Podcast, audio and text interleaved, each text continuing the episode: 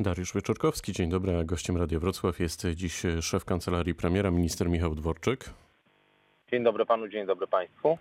Panie ministrze, ilu pracowników e, administracji straci pracę w wyniku zapowiadanych e, przez pana premiera Mateusza Morawieckiego zwolnień? Czy to już e, dziś wiadomo?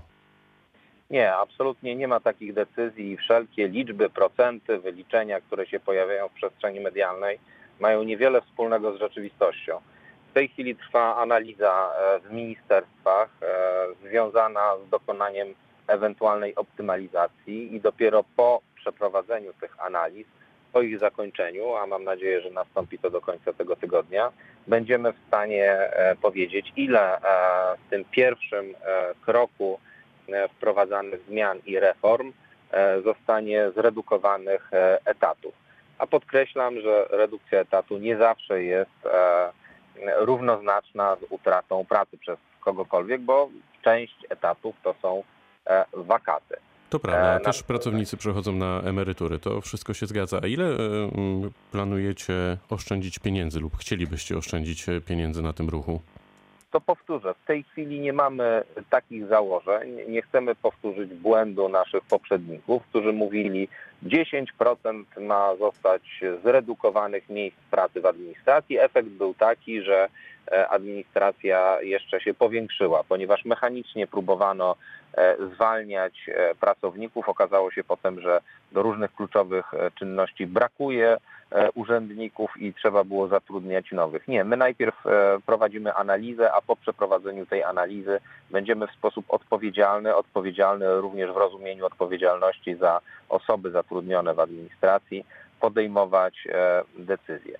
Więc robienie takich założeń odgórnych w naszym przekonaniu nie jest właściwą e, drogą. I to, co jeszcze ostatnim zdaniu chciałbym podkreślić, że w tym pierwszym e, etapie e, mówimy wyłącznie o ministerstwach, nie mówimy o jednostkach podległych, nie mówimy o różnego rodzaju inspekcjach, urzędach wojewódzkich, mówimy o samych ministerstwach.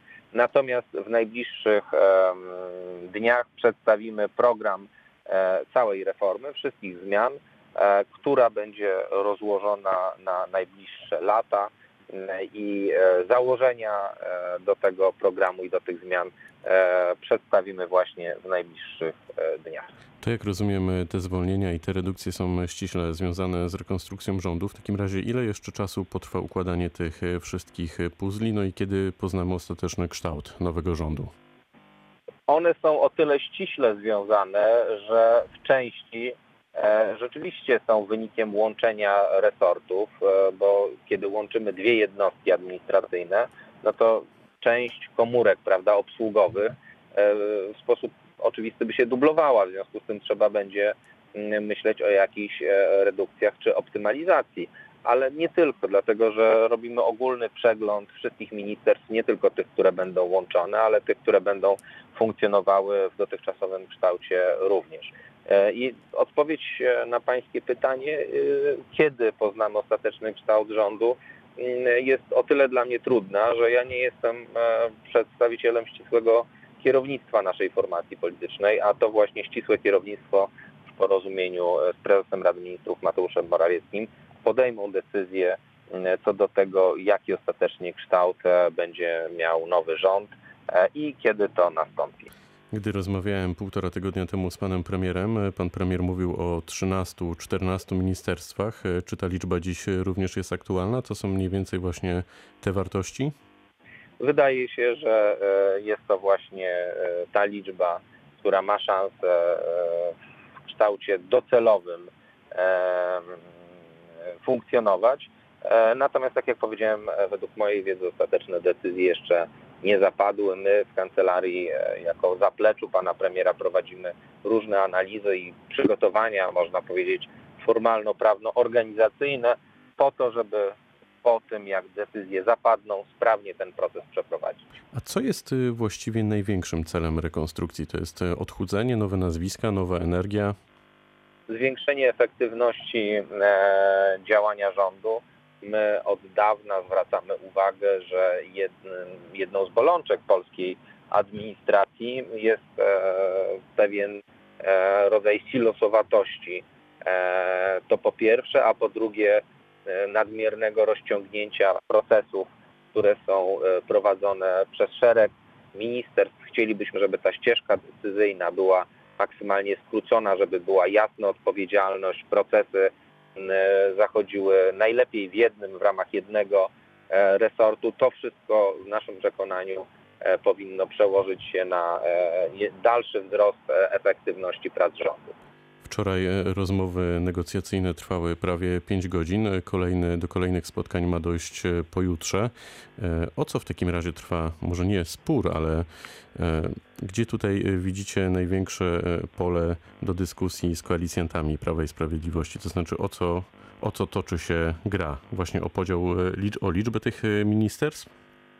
Nie chciałbym komentować rozmów, w których nie biorę bezpośredniego udziału. W związku z tym Proszę o tego rodzaju szczegóły pytać przedstawicieli ścisłego kierownictwa Prawa i Sprawiedliwości. Czy w takim razie politycy wrócą do rozmów e, na temat podwyżek jeszcze w tej kadencji? Widzi pan tutaj potrzebę powrotu do, do tego tematu?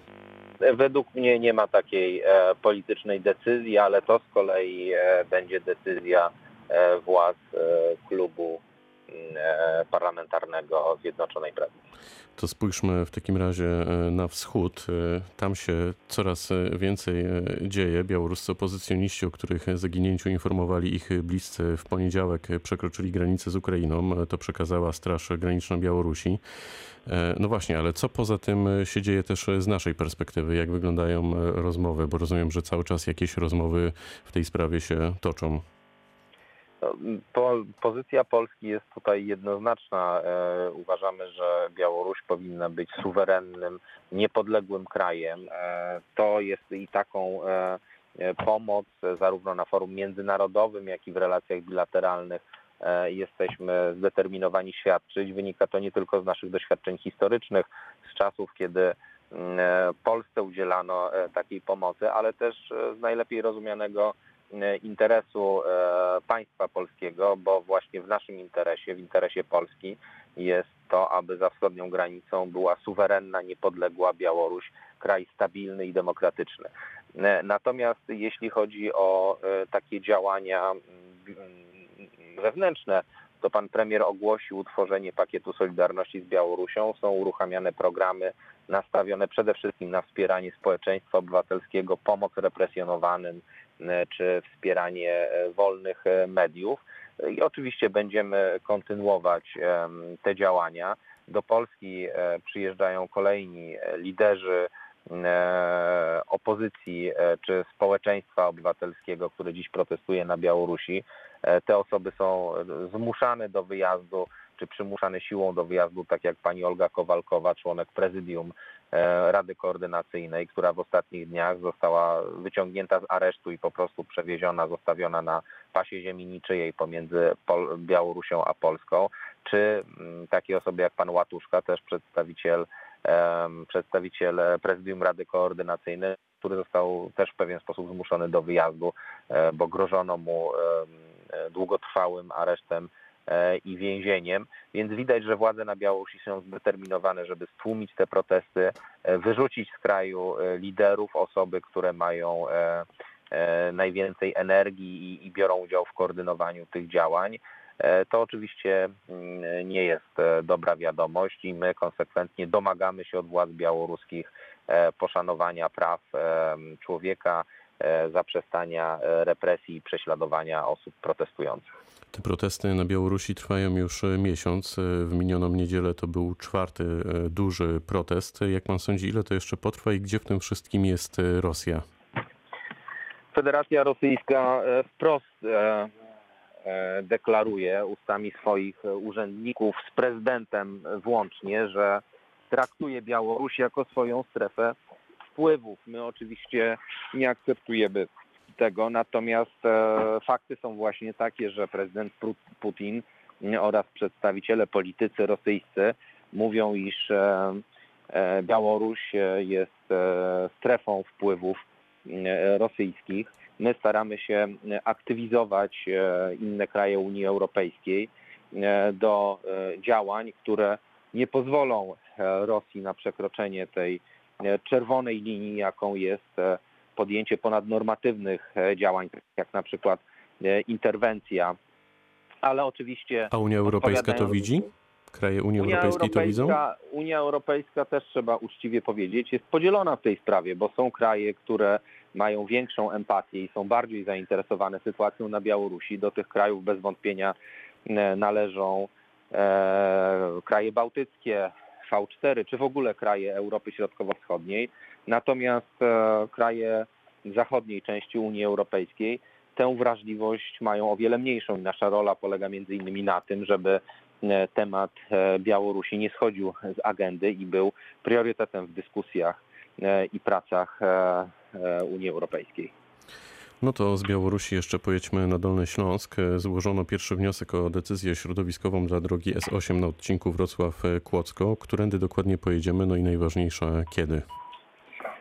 No więc mamy nadzieję, tak jak deklarowaliśmy mm, to wcześniej, że mm, prace budowlane rozpoczną się e, przynajmniej na części trasy S8 pomiędzy Kłodzkiem a e, Wrocławiem jeszcze w roku 2023. Teraz został złożony pierwszy wniosek o wydanie decyzji środowiskowej właśnie na odcinku Wrocław-Łagiewniki, ale jeszcze w tym miesiącu mamy nadzieję, że nastąpi złożenie kolejnego wniosku o wydanie decyzji środowiskowej, tym razem na odcinku Łagiewniki Ząbkowice Śląskie. Więc te prace e, postępują.